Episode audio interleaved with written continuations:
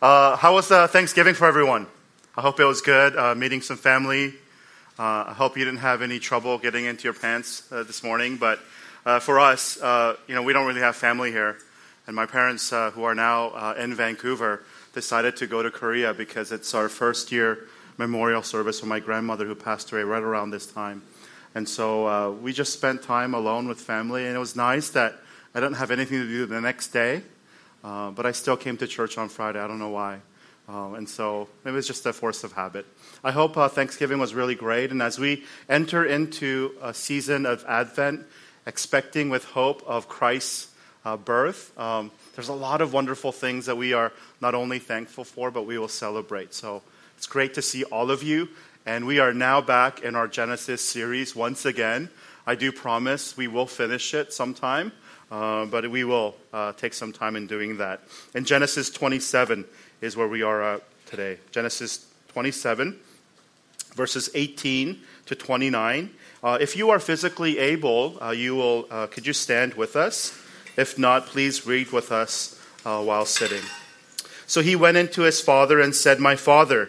And he said, "Here I am. Who are you, my son?" And Jacob said to his father, I am Esau, your firstborn. I have done as you told me. Now sit up and eat of my game, that your soul may bless me. But Isaac said to his son, How is it that you have found it so quickly, my son? He answered, Because the Lord your God granted me success. Then Isaac said to Jacob, Please come near that I may feed, feel you, my son, to know whether you are really my son Esau or not. So Jacob went near to Isaac, his father, who felt him and said, The voice is Jacob's voice, but the hands are the hands of Esau. And he did not recognize him because his hands were hairy like brother Esau's hand. So he blessed him and he said, Are you really my son Esau? And he answered, I am. Then he said, Bring it near to me that I may eat of my son's game and bless you. So he brought it near to him, and he ate, and he brought him wine, and he drank. Then his father said to him, Come near and kiss me, my son. So he came near and kissed him, and Isaac smelled the smell of his garment and blessed him and said, See, the smell of my son is as the smell of a field that the Lord has blessed. May God give you the dew of heaven and the fatness of earth, and plenty of grain and wine. Let people serve you and nations bow down to you. Be Lord over your brothers. May your mother's son bow down to you. Cursed be everyone who curses you, and blessed be everyone who blesses you. This is the word of God. Thanks be to him. Uh, I don't know if you've been kind of uh, remembering the story of Jacob and Esau, but uh, the drama and the suspense is one of the most gripping in the book of Genesis. Now, these questions have to be asked. Will Isaac find out the disguise of Jacob? And will Isaac find out when he touches the goatskin draped around Jacob's neck? Will Esau arrive back from the hunt before Isaac has eaten the special stew and blessed Jacob? We wait to see if Jacob and his mother Rebekah gets away with this daring, daring deceit. Will they get caught? Now, as the story unfolds, one has to wonder, it has to bring some form of outrage as we see the story unfold for the sheer issue of moral and theological integrity. How can God allow this blessing to take place even in the midst of such underhanded tactic of deceit? Now, maybe the, the situation for us as we see it is not as crystal clear as we think. I think we just like to pin it onto Jacob and his mother Rebecca, and most of us feel comfortable in doing so. But this episode begins by a remark of Esau marrying two Hittite wives who made life miserable for Isaac and Rebekah. I read to you from Genesis 26, 34 to 35. When Esau was 40 years old, he took Judith, the daughter of Beeri, the Hittite, to be his wife, and Basemath, the daughter of Elon, the Hittite, and they made life bitter for Isaac and Rebekah. Uh, how bad was it that they made the parents' life a bitter life, right? As it pertains to Genesis, bigamy in itself is a questionable thing because God only created one wife for Adam. Now, even if bigamy was doubtful, marrying Hittites, Canaanites should certainly have been avoided. So, back in those days, intermarriage with Canaanites was quite out of the question. For Isaac, his father Abram had sent a servant all the way to Haran to find a suitable wife for his son, Isaac. Loyalty to family tradition should have dictated Esau do the same, being the firstborn of the family. Is it a case of Esau or does it reflect on something else? After all, Isaac was 40, as it says in chapter 25, verse 20, when Abram had arranged his marriage to Rebekah. But why had not Isaac done the same for his two sons, Esau and also Jacob? You see, Isaac is most assuredly always portrayed as a very passive, as a very peaceful, as a very caring, quiet personality. And he is rewarded by a reaffirmation of promise and great prosperity. However, here, if you see his virtues and his personality, it becomes kind of sluggish. Why? Because he has failed to find a suitable wife for his sons in that culture his life had made because of his sluggishness, a very unsuitable sense of daughters in law coming, and it was quite miserable for him. Now, on his deathbed, he even forgoes convention and summons and tradition because he only brings Esau to receive his last blessing, whereas it was very customary for a dying man in that day and age to call all of his sons I'm sorry, daughters, that's the culture that they were living in. But at those days, all the sons would have been summoned, and he would have prayed for them. He would have given them the last words, and he would have said, I need you to live by this covenant. But deliberately, Isaac only calls Esau to receive his blessing, and he leaves out Jacob. You see where I'm getting at? It's not just Jacob and Rebekah, there's other people involved that brought this situation to the forefront. Now, the reason why he calls Esau is what? Hey, make me the tasty stew that I love. Make me the tasty stew that I love. What is food that all you're thinking about in that moment of very importance? That's all you're thinking about. You have to think about this. Am I foregoing all tradition and all the rituals of my tradition and heritage? Should I not have invited both Jacob and Esau? But now I know Jacob is not as good cook as Esau. He doesn't know how to hunt. So he's saying, Esau, bring to me the tasty stew that I love so much, and then I will bless you. Church, I'm not saying seeking tasty things are wrong, but in perhaps if this is your motivation, it's wrong in this instance. There's an implication that Isaac and Esau are both alike in putting appetite before principle, self indulgence before justice, and immediate satisfaction before long term spiritual values. Now, there's something to be said. No matter what pleasure lies before us, we cannot take shortcuts in life. We must always follow principle. If we will not follow principle, we will never be blessed. We will never be happy and satisfied with the results that we receive in getting the results from shortcuts because you know you didn't do it the proper way. When justice calls, it must never be abandoned for what we desire. For Christians, not only are we the people who seek justice, but we must be champions of it. If not, who will stand for the powerless, the voiceless, and those forgotten in society? Now, I came across a, a video that I saw recently of a show, of a late night talk show host. And the person that came up was the founder of Tom's. You guys know about this? We think it's a fashionable statement to wear Toms, and I think it, it, is because I actually bought one. But if you understand the shoe company, it was buy a shoe today and we will give a shoe tomorrow. The reason why they say Tom's is not because the founder is Tom, it's because he couldn't fit tomorrow in, in the, the shoe. So he just said Tom's. Do you guys know that? Okay, I didn't know that either. I thought his actually name was Tom's. But, but because he said, you buy a shoe today and we'll give it to someone tomorrow free. It's one for one. You buy one, we give somebody else. But this is something that I saw. And, and, and please understand, you know, like, uh, all of us are politically divided here. I understand, and that's free for us to think so. But here, I want to take a little stab at this. There is something to be said in our country with gun violence.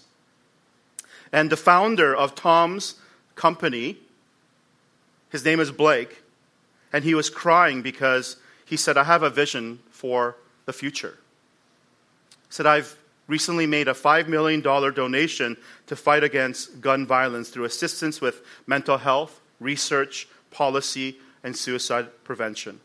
If you go on the website, he is asking lawmakers to pass universal background checks for people who are going to purchase guns in our country. And if you do so, he says that he will send postcards to your representative via his website. You should do that. I think that's okay.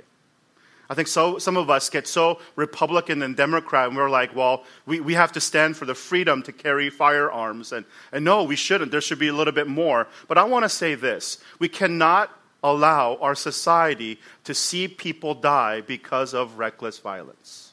And if we could do anything about that, it should be us as Christians. I don't know if this guy's a Christian, but it should have been one of us to say, we're going to make a huge donation to help with research, with prevention, with policies, because enough is enough.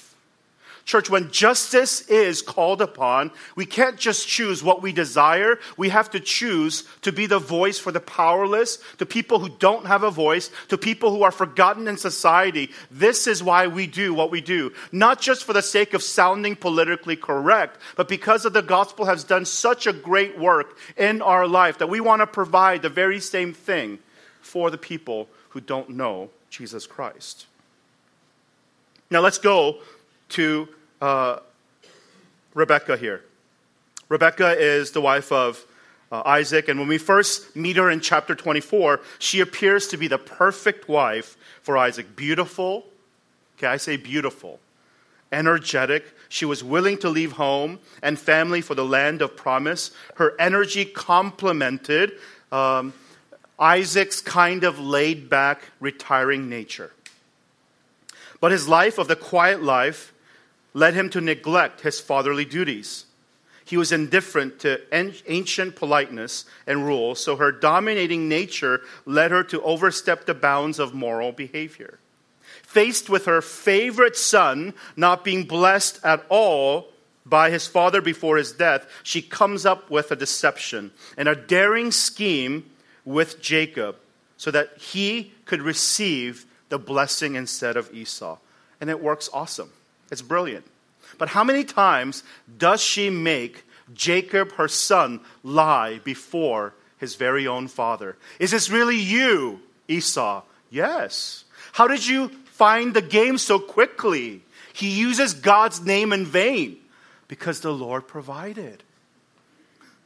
Is this really you? I want to, your voice sounds like Jacob, but there's something weird about you. Your hand is still hairy. And I'm thinking, how hairy is this guy that you got to get an animal skin on it to, to say that, wow. But just imagine what this mother is doing to his child, to her child. She is basically saying, it's okay if you just get the blessing, and it's okay to lie to your parents in the midst of it, so as long as the results are okay. Church, that's not right. We all live by not just the moral code, because all people, in some way, if you are a normal thinking human being, you know between right and wrong. But for us as Christians, it's light and darkness. We should know.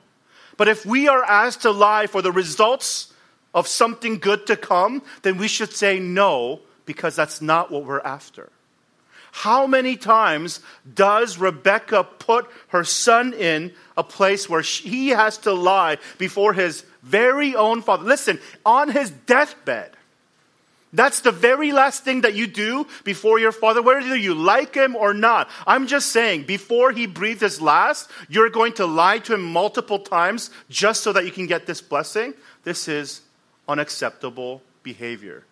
Not only that, this family is pretty messed up, if you think about it. The brothers don't like each other. Mom and dad have their favorites, you know?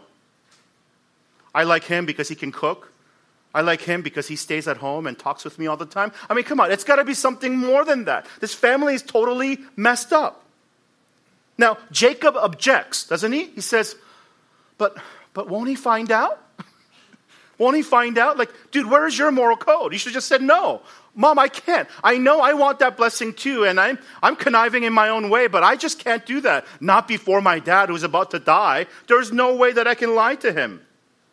But did he object, slightly, softly object because of his moral integrity, or did he object because he was fearful of being caught?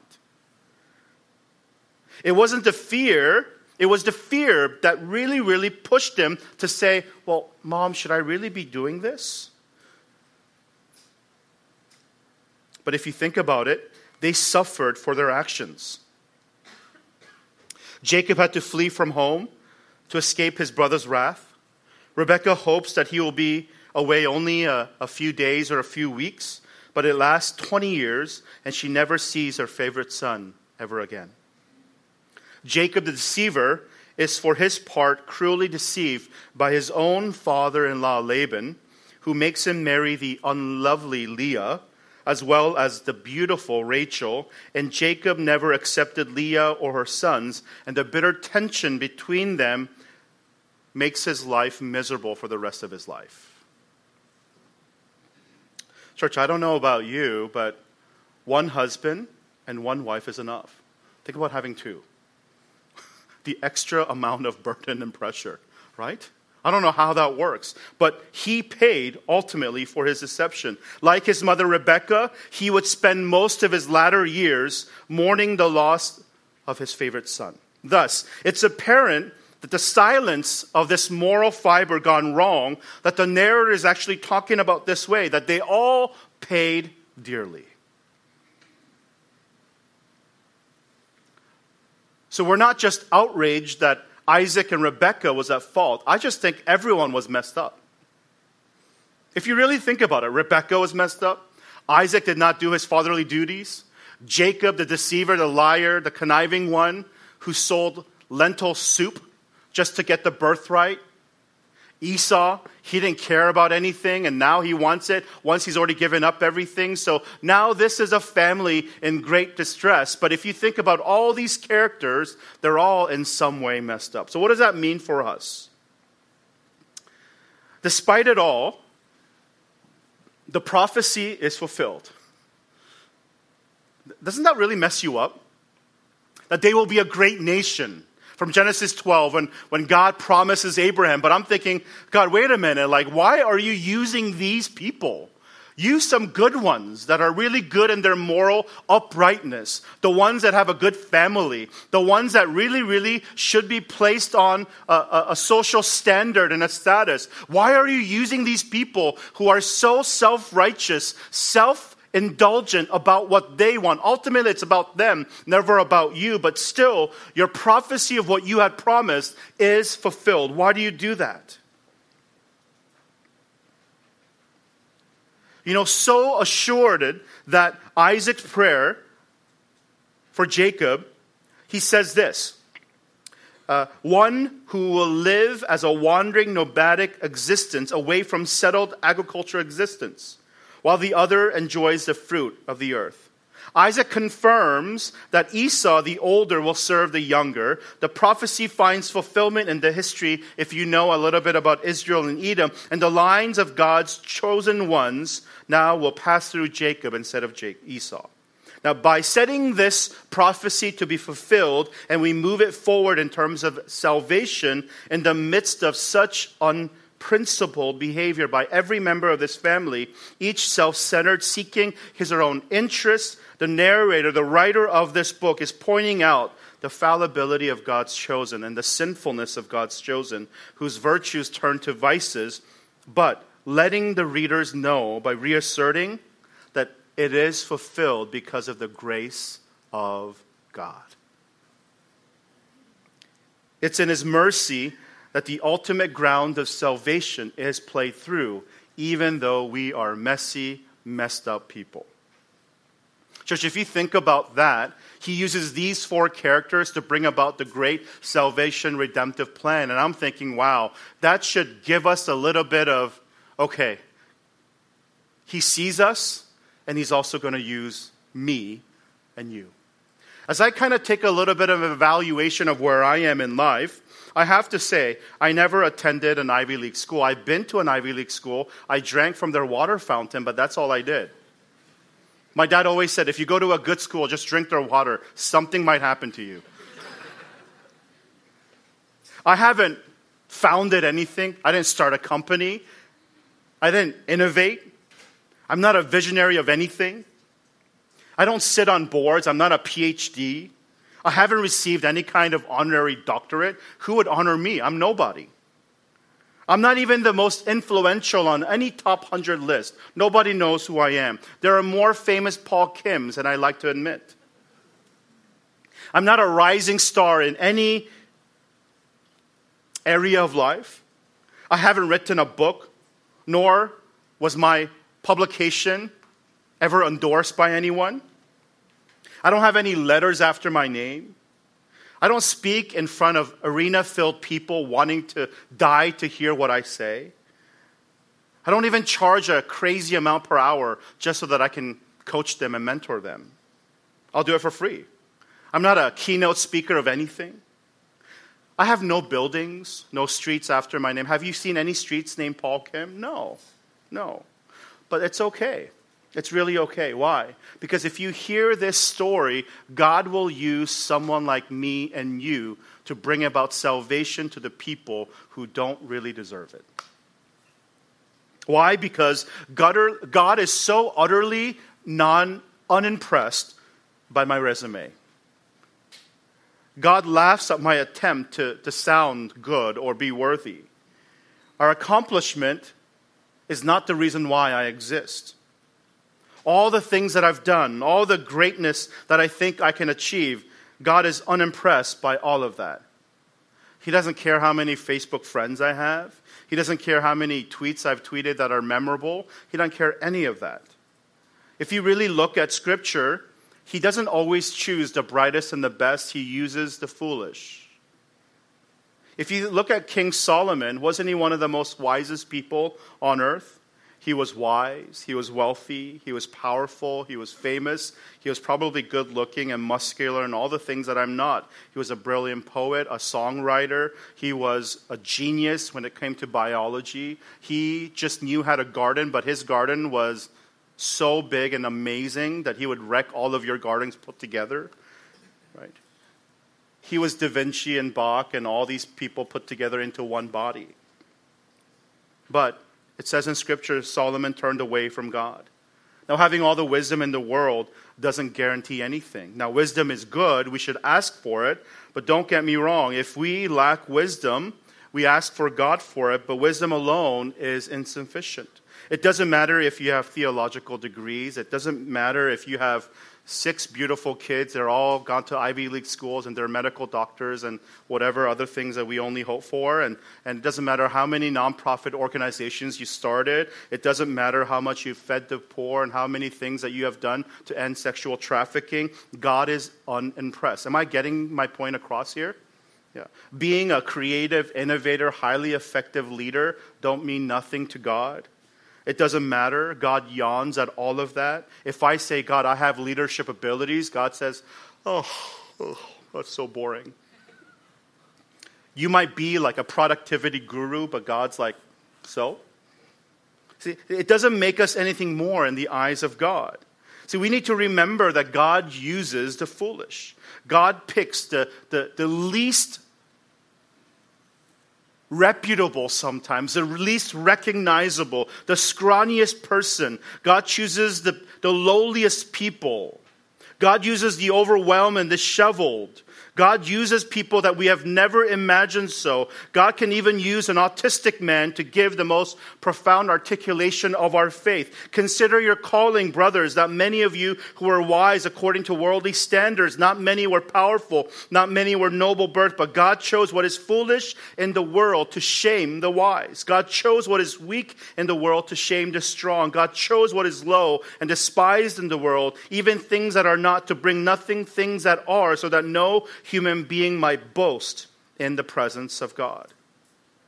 If your resume is sparse like mine, it's okay.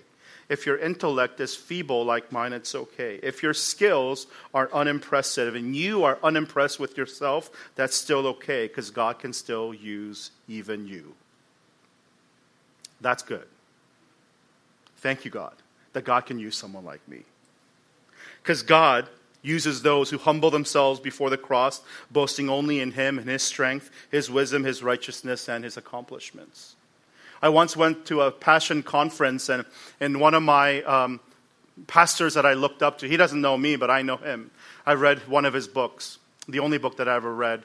You know, he's, his, his love is very crazy. So you know who, who I'm talking about, Francis Chan. And, and so he, he was speaking, he said, You know, I'm pastoring a mega church.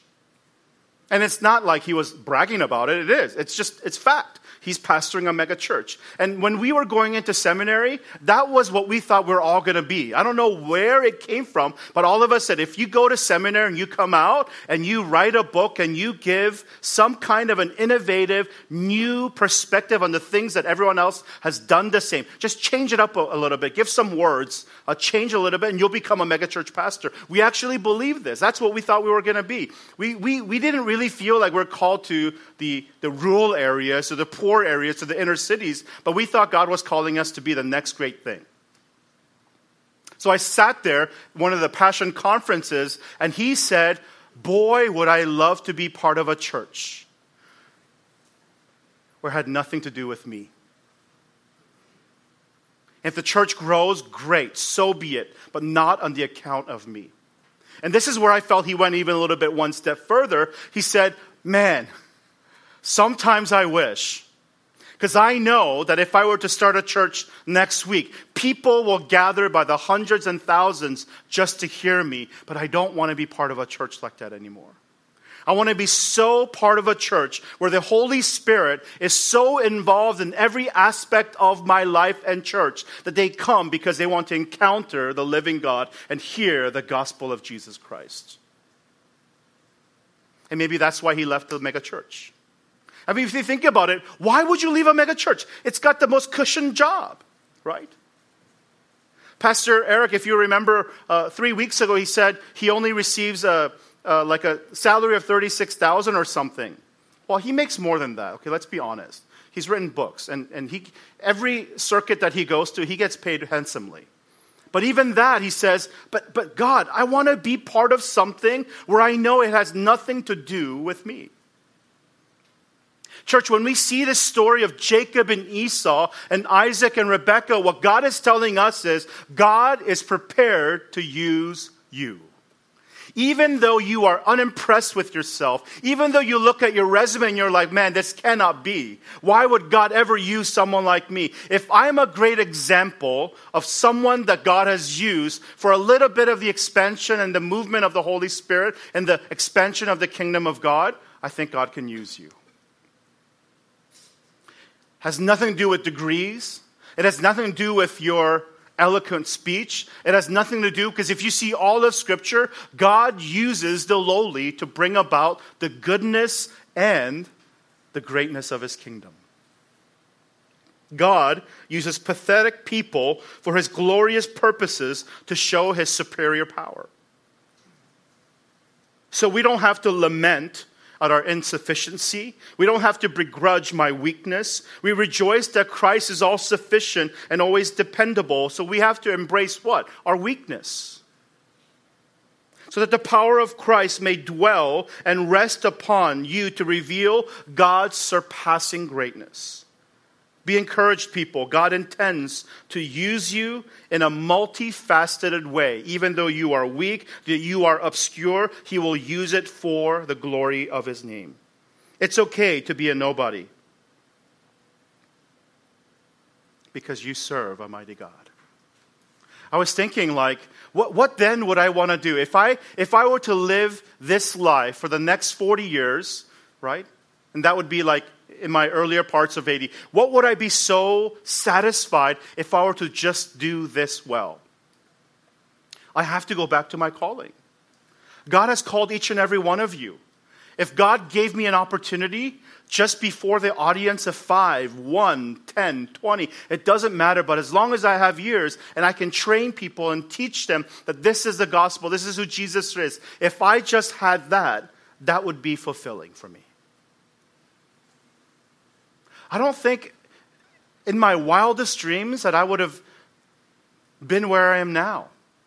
I always envisioned that I would do something that was catered to the calling of Jesus Christ that God called me to, but this is not what I imagined. There's nothing bad. I love what I do, but I'm thinking if I just did this, I would be so satisfied.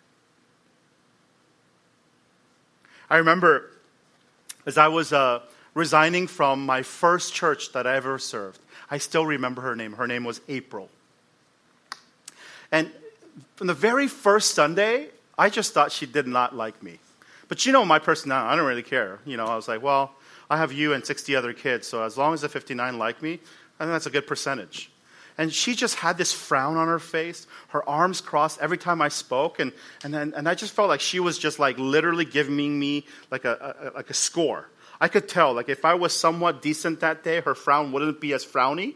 But there were days where I was like, wow, even I thought that was pretty bad, and her frown was like really bad.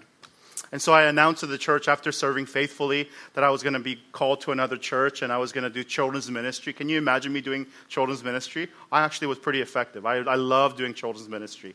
I brought like props, I used video games. I was pretty good, I thought.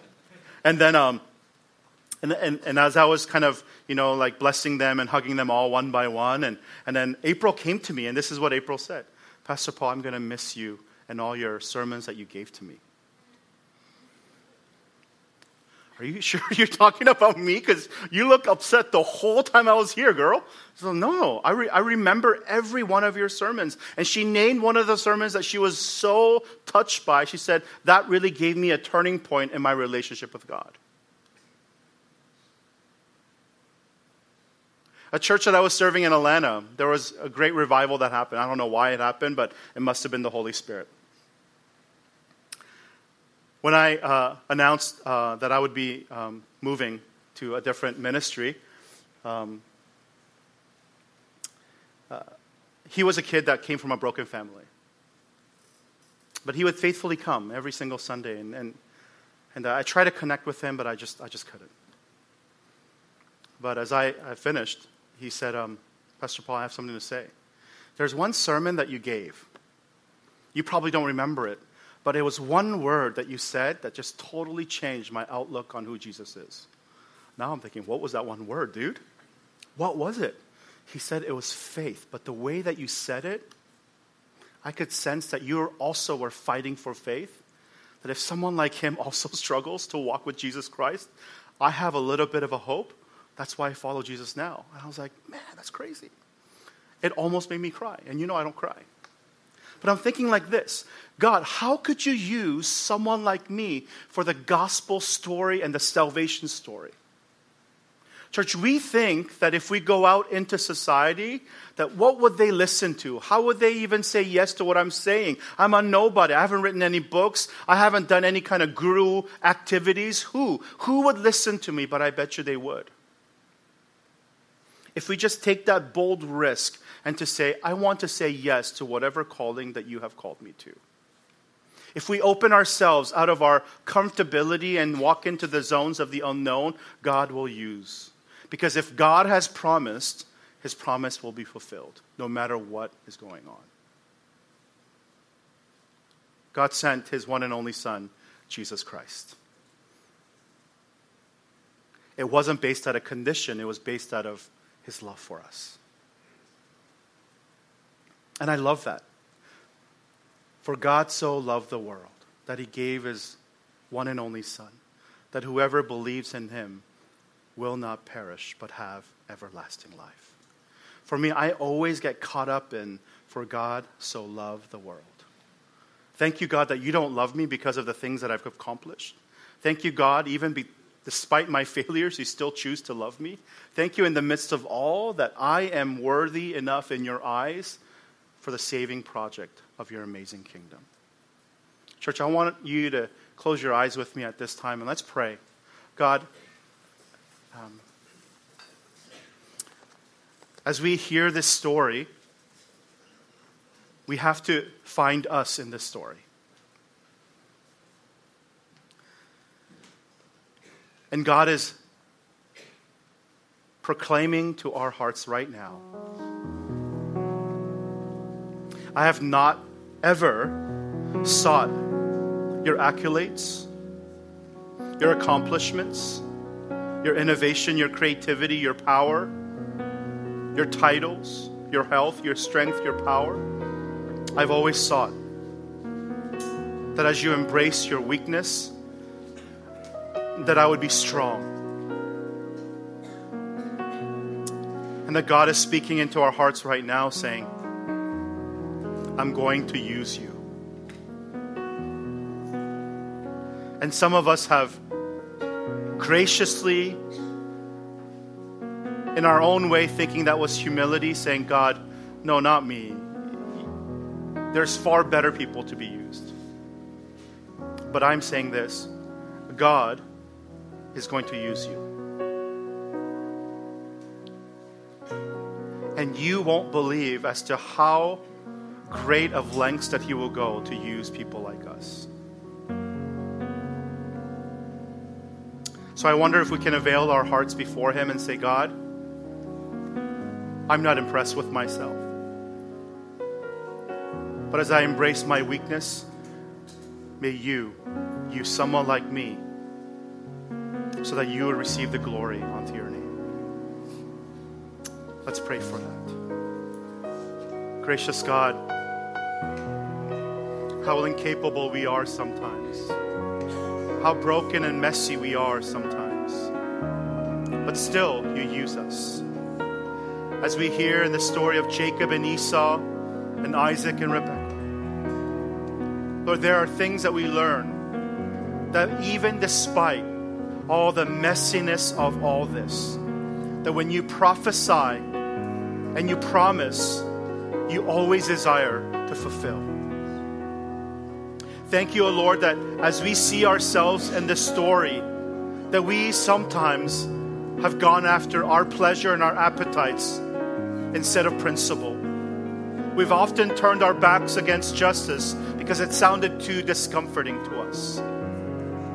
We've often gone after the temporary things instead of long endurance in the same direction, obeying in the mighty God. In whatever situation we are in, in whatever life we are in, whatever area that you have called us to, I pray, O oh Lord God, that you would use every single person here for the greatness of your name. The lives will be turned, lives will be transformed, people will come to faith. Or there will be one person that would get to know Jesus in and through our life. That you would use where we work where we are, where we live, in our connections and our relationships to do a mighty work of your kingdom. Father, I pray that just as you have gathered us here this day, the Lord, you would send us to do your great work of salvation. Thank you that you use someone like me. Oh, gracious God, we are uh, so thankful that in this story that we read today, we still see the powerful, overarching promise that God laid onto Abram's heart. That he said, You will be a great nation, and all those will be blessed because of you. And as that promise goes through different generations and flows down to the generations that we saw this morning in Jacob and Esau, Father, your promise is for sure that what you promise is good and it will be fulfilled. And I pray for anyone who's holding on to a very promise that they believe they've received from God, I pray that it would be a yes in your eyes. Despite our fallenness, despite our sinfulness, despite the messiness of our life, you are using us to fulfill a mighty plan that you have for this world. In our area, in our family, in our community, make it so. That there be a powerful movement of your kingdom here where we live, whether that is in Bothell, whether that is in Issaquah, whether that is in Seattle, whether that is in Redmond, wherever we are, Lord, we want to live for your kingdom. Thank you, Lord. It's in Jesus' name we pray.